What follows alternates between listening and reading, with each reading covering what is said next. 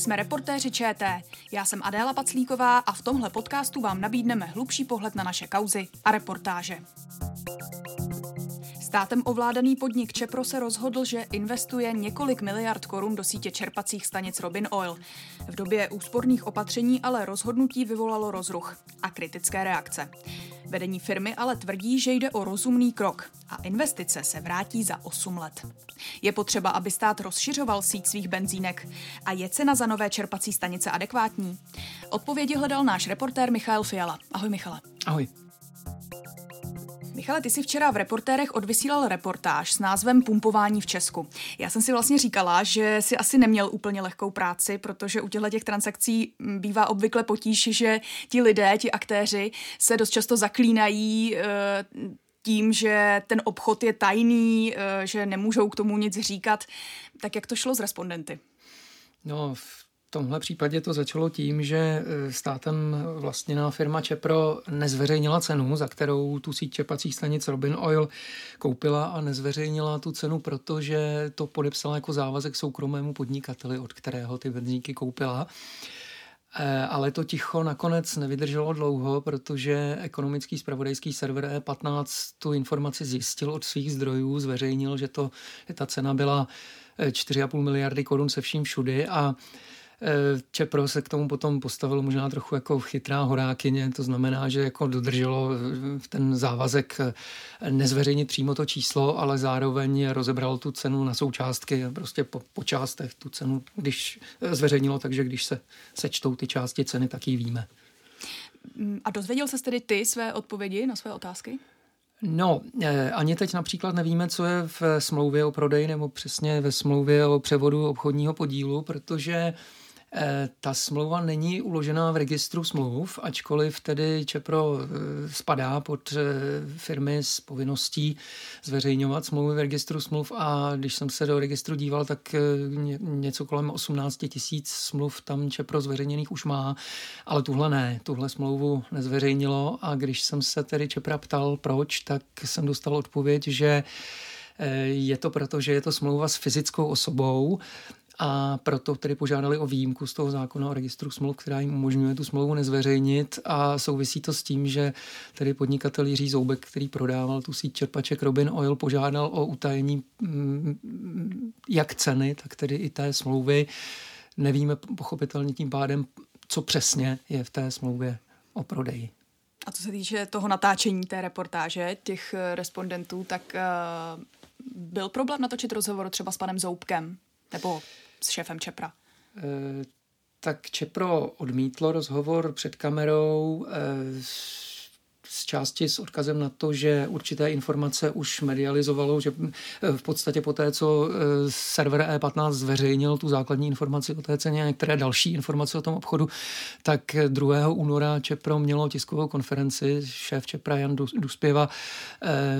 Nevím, jestli to plánovali předem, nebo jestli skutečně to, to bylo podmíněné až tím, že tedy jim nezbylo, než se k těm informacím, které už byly zveřejněné, nějak postavit, ale e, s námi už tedy rozhovor před kamerou netočili, poslali nám jenom písemné odpovědi a mm, pan Zoubek v podstatě bych řekl, že k nám přistupoval stejně jako k jiným novinářům. Nepodařilo se nám mu dovolat, e, nereagoval na naše e-mailové otázky, takže e, k němu jsme se přímo nedostali. Hmm. Tenhle, tahle reportáž vlastně nebyla takovou tou naší klasickou prací, kdy někde v terénu se třeba něčeho dopátráváme. Byla to spíš asi analytická práce. Co to obnášelo? No tak Ptal jsem se, kudy jsem chodil a brodil jsem se spoustou dokumentů. Například eh, to byl obchodní rejstřík samozřejmě, kde jsou eh, ve sbírce listin Čepra uložené eh, dokumenty, konkrétně jsou to, myslím, rozhodnutí ministerstva financí jako jediného akcionáře Čepra o tom, že loni 22. června chce dividendu ve výši zhruba 1,6 miliardy korun za rok 2022 a o půl roku později, myslím, že den před splatností té dividendy 14. prosince je tam vložený, vložený další dokument, tedy rozhodnutí ministerstva eh, financí, že už tu dividendu nechce a umožňuje tím Čepru tedy použít ty peníze na nákup eh, Robin Oilu. Eh, studoval jsem dokumenty antimonopolního úřadu, nejvyššího kontrolního úřadu nebo korespondenci dvou výborů poslanecké sněmovny. To proto, že společenství čerpacích stanic, to je združení menších sítí čerpacích stanic, ten se snažil ten obchod zastavit, zabránit tomu, aby tedy ta státem vlastněná firma Čepro koupila těch 75 čerpacích stanic Robin Oil a to proto, že podle nich, podle, podle těch malých petrolejářů eh, mohl tenhle obchod nabourat eh, podmínky na trhu, protože v podstatě Čepro má speciální výhodu, že nemusí tak jako jeho konkurence eh, snižovat stejným způsobem emise každoročně a eh, o, těch 75 čerpacích stanic, které teď získá státem vlastněné eh, Čepro, se rozšiřoval ten prostor, který je pro, pro české řidiče atraktivní tím, že vědí, že když tam přijedou, tak tam koupí čisté palivo bez biosložky, bez přimíchané biosložky, která slouží k tomu, aby se vyhovělo tomu požadavku na snižování emisí. Takže tohle napadli ti malí čerpadláři, ale Eh, ty dokumenty jsem studoval prostě mm, v podstatě proto, abych se dověděl, že antimonopolní úřad eh, to odmítl. Nejvyšší kontrolní úřad se toho zřekl, protože nemůže vstupovat do transakcí, které se teprve chystají. Může třeba za dva roky přijít a zkontrolovat ministerstvo financí a vyslovit otázku, jestli tahle transakce byla rozvojová nebo, nebo ne. A eh, těch dokumentů, tedy eh, registr smluv samozřejmě, kde není ta, tedy ta smlouva o prodeji firmy a řadu dalších dokumentů a zdrojů jsem studoval, ale to je běžná součást téhle práce, znáš to jistě sama ze své novinářské práce. Je to trochu takový cimrmanovský prvek očekávání a zklamání, kde očekáváš, že si něco dozvíš a poměrně se načteš a naluskáš, než, než eh, zjistíš, že tedy, než se dostaví to zklamání, že spousta těch eh, informací nevede nikam, ale s tím se prostě člověk, který chce dělat tuhle práci, musí smířit, že ne každé studium každého dokumentu přinese eh, informaci na úrovni Watergate. My jako vidíme, že se utratili miliardy korun za nákup, u kterého jsou i pochybnosti o tom, jestli vůbec dává ekonomický smysl a jestli by stát vůbec takovéhle čerpací stanice vlastnit měl. Pokud by společnost Robinol se dostala do rukou konkurence, která by nás neodebírala pohonné hmoty, tak bychom přišli i o výnos prodeje, velkoobchodně prodeje pohonných hmot, který dlouhodobě do, společ, do čerpacích stanic společnosti Robinol dodávám. Já mám z tohoto obchodu hodně špatný pocit. Stát by měl s těmi našimi daněmi nakládat efektivně, pravděpodobně budeme svědky postupného snižování spotřeby fosilních paliv a ty čerpací stanice se stanou místem nějakého dalšího využití. My jsme tady slyšeli názor lidí z Transparency International a společenství čerpacích stanic, kteří mluví o pochybnostech eh, kolem tohoto obchodu. Naproti tomu šéfa Čepra, který tedy logicky tento krok hájí. Michale, proč ten obchod vyvolal takový rozruch? No, odhadl bych, že mm, ty důvody můžou být asi dva. Za prvé to utajování informací a za druhé možná čísla, která šla jako první ven kolem toho obchodu. Eh, první z těch čísel je samozřejmě ta cena 4,5 miliardy korun a druhé číslo je 75 čerpacích stanic, takže když se to jednoduše, což asi každý pochopí, vydělilo, 4,5 miliardy děleno 75 pumpami, tak nám vychází, že cena jedné té benzínky je 60 milionů korun a tam média pochopitelně reagovala, co je tohle za obchod, tolik peněz za jednu benzínku. Pak se tedy vyjasnilo, že v podstatě cena těch čerpacích stanic byla zhruba poloviční, takže tam už eh, cena na jednu vychází někde kolem 30 milionů, což už je, řekněme, obvyklejší cena. Ale zase se objevily jiné zajímavé aspekty toho obchodu, ke kterým se asi ještě dostaneme. Určitě. I tak je ale legitimní otázka, jestli tady státem vlastněná firma neutrácí zbytečné peníze v době, kdy stát říká, že musí šetřit, kde se dá, to znamená ušetřit, co se dá, vybrat daně, které se jenom dají.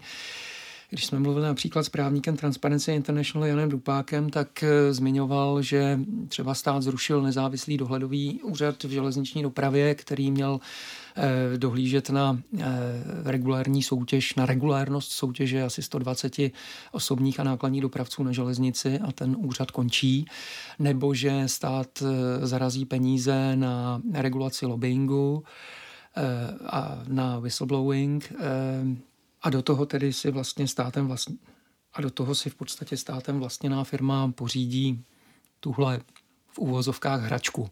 Takže pochopitelně tenhle kritický pohled asi byl také za tou reakcí, která se zvedla po tom nákupu Robin Oilu. Ale za, samozřejmě otázka, s čím ten nákup srovnáváme, protože pokud to budeme přepočítávat třeba na to, kolik by ty 4,5 miliardy korun, jak by ty 4,5 miliardy korun mohly pomoct ve školství nebo jaká část jedné dálnice by se za to dala postavit, tak pochopitelně tam je to srovnání asi relevantnější. Ptát se, jestli to stálo za to. Na druhou stranu stát teď má před sebou i takové akce, jako je výstavba možná až čtyř jaderných bloků za biliony korun nebo nákup čtyři, v podstatě vynucený nákup eh, bezpečnostními hledisky, eh, vynucený nákup 24 vojenských letadel za 150 miliard korun a dokonce i když eh, uvážíme, že stále ještě běží soud o zhruba 16 miliard korun s firmou Diag Human kvůli zmařenému obchodu s krevní plazmou z 90. let, tak i to je tři a půlkrát vyšší suma než než nákup těch čerpacích stanic Robin Oil, což pak už nepůsobí jako tak velký obchod v takovém srovnání. Pojďme se podívat blíž na Robin Oil a majitele Jiřího Zoubka. Kdo to je, co o něm víme? Podnikatel Jiří Zoubek není nijak veřejně známý. Pozornost, pokud vím, nevyhledával nikdy, nejenom teď.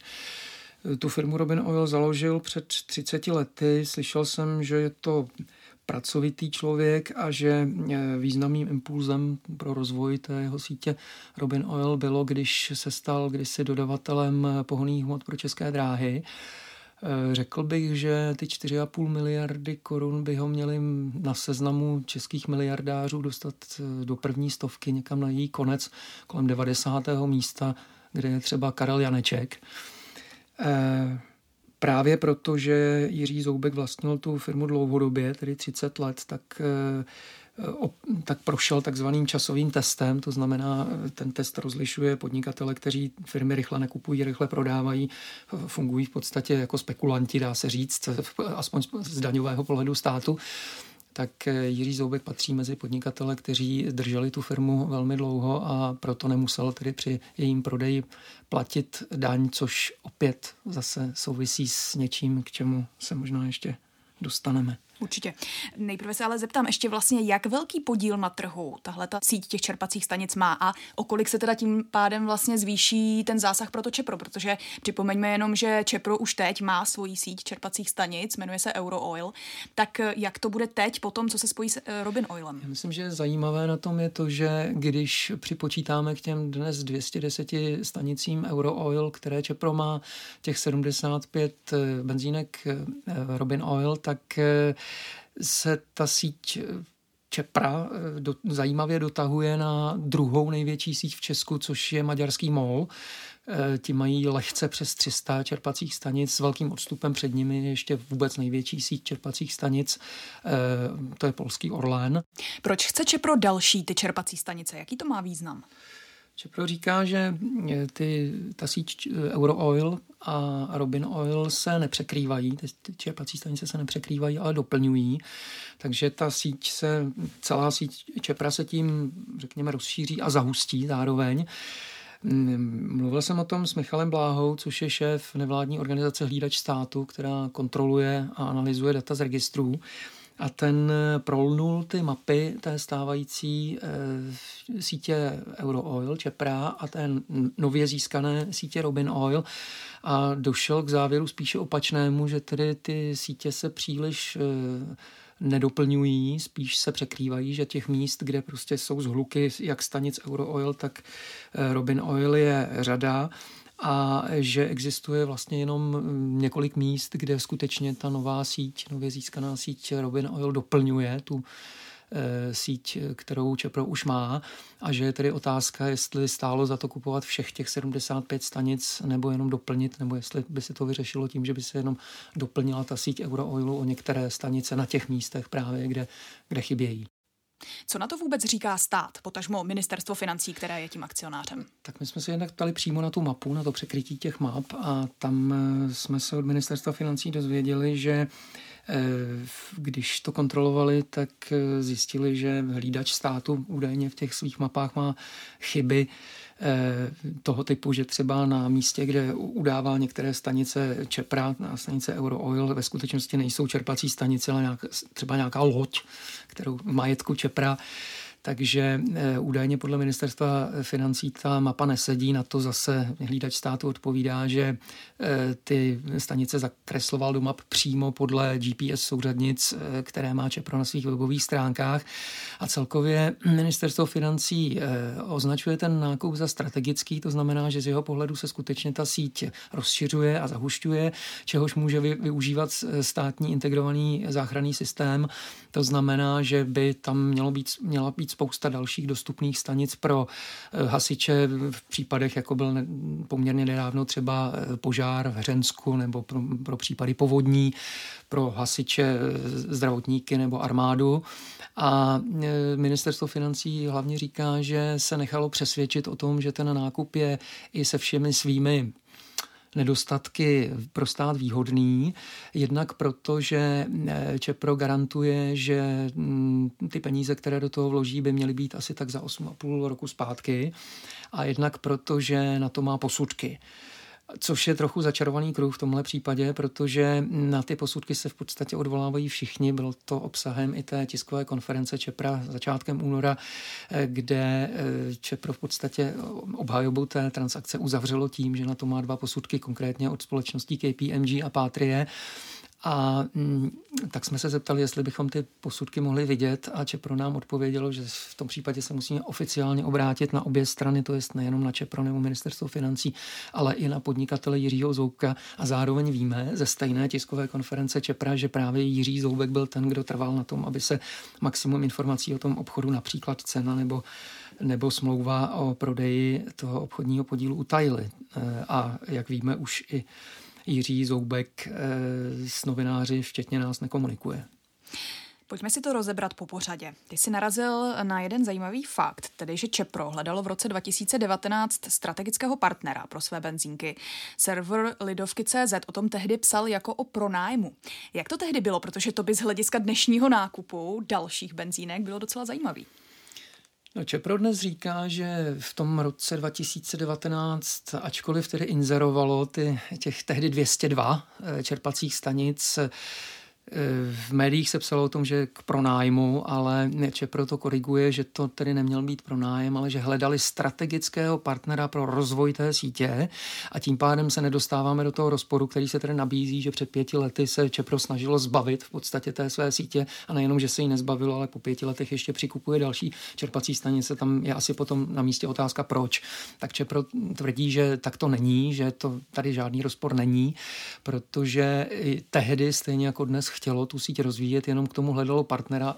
Tady je samozřejmě otázka, proč bylo připravené se vzdát své značky, pokud to bylo přesně takhle, ale eh, Čepro prostě trvá na tom, že to byla rozvojová strategie a nikoli tedy úniková a že eh, ten nákup Robin Oilu na to navazuje a že tehdy eh, k té strategické spolupráci nedošlo jenom proto, že Eh, po té, co proběhlo výběrové řízení, který, které vyhrál francouzský Total, takže z nějakého důvodu na straně právě toho Totalu, nikoli na straně Čepra, se ta smlouva nakonec nepodepsala.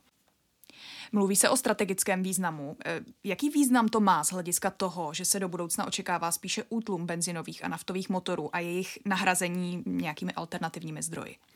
Samotné Čepro připouští, že ta fosilní paliva, nafta a benzín jsou na ústupu, ale ptal jsem se na to eh, Lukáše Kaduly, výzkumníka z Centra dopravního výzkumu, eh, protože ta otázka je samozřejmě na místě, jaký smysl má nakupovat čistě benzínové a naftové čerpací stanice v roce 2024, když ty peníze vložené do toho nákupu se budou vracet 8, 8,5 roku, takže jsme někde v roce 2032, kde, kde tehdy bude mm, elektromobilita v Česku, na jakém stupni bude její rozvoj.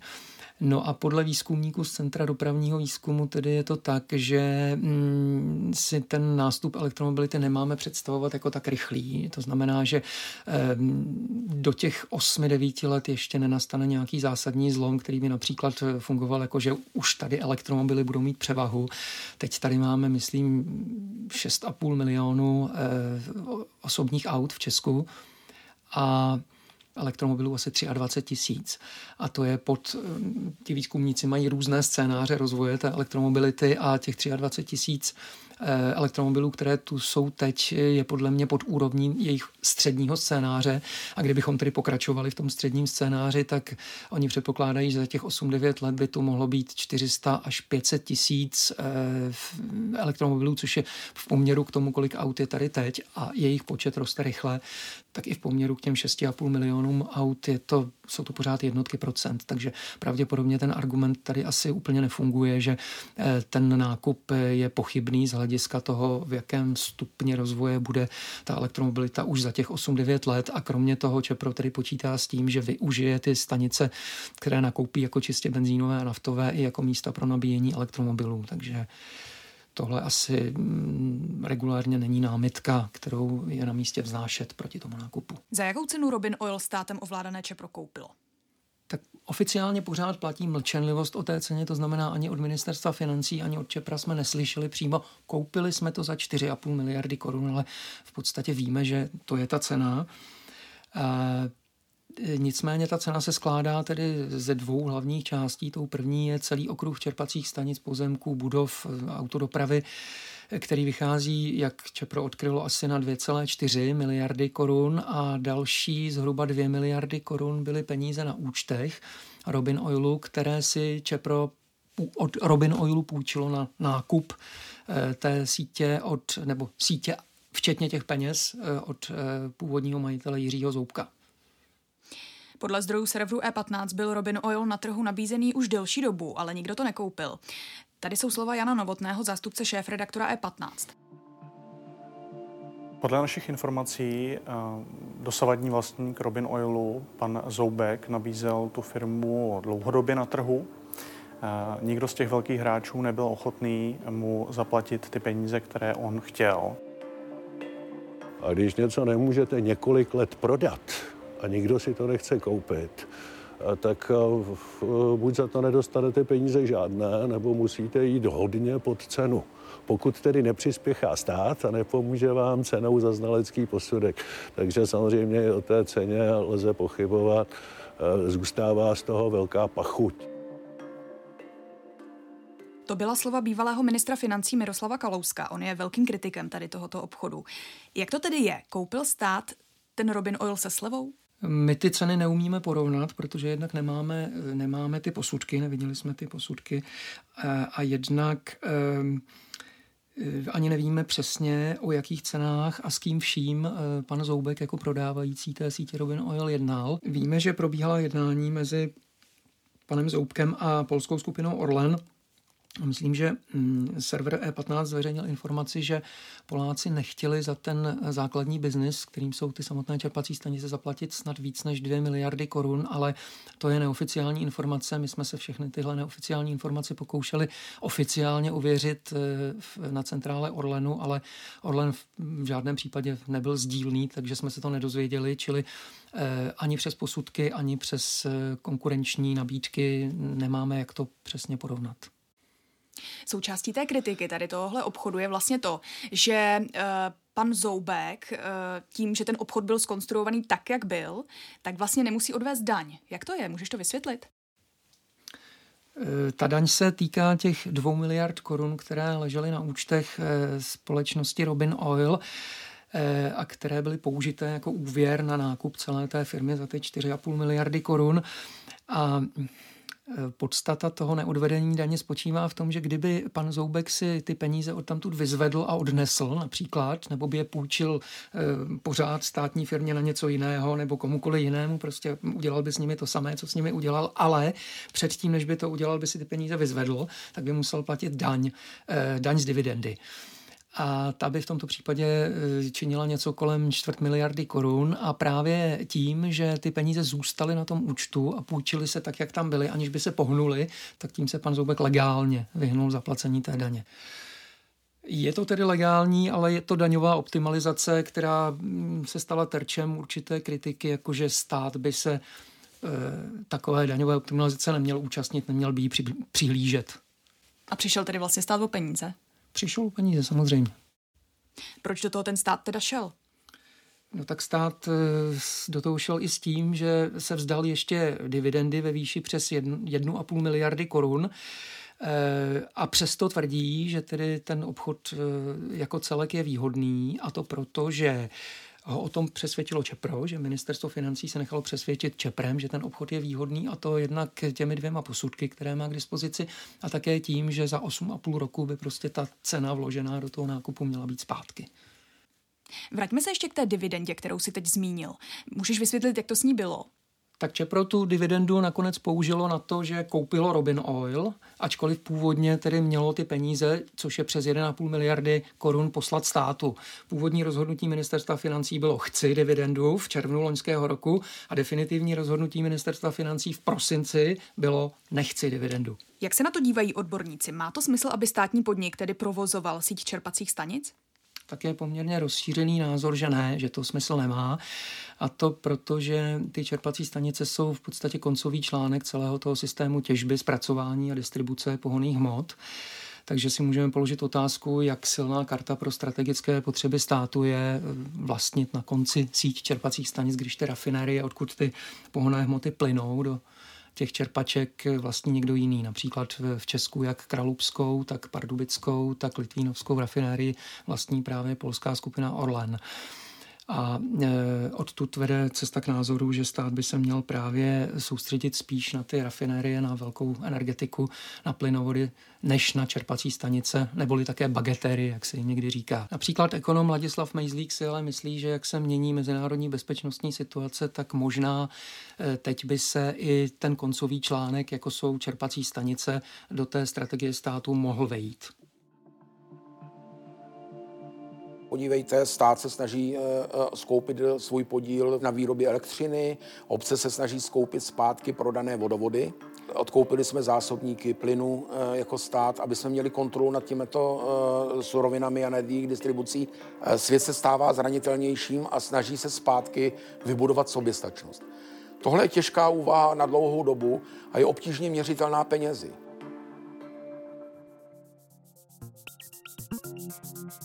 Další díl našeho podcastu je u konce. Dnes s Michálem Fialou. Díky, že jsi přišel. Děkuji. Jsme reportéři ČT. V pondělí na jedničce, v úterý v podcastových aplikacích. Dnes se s vámi loučí Adéla Paclíková.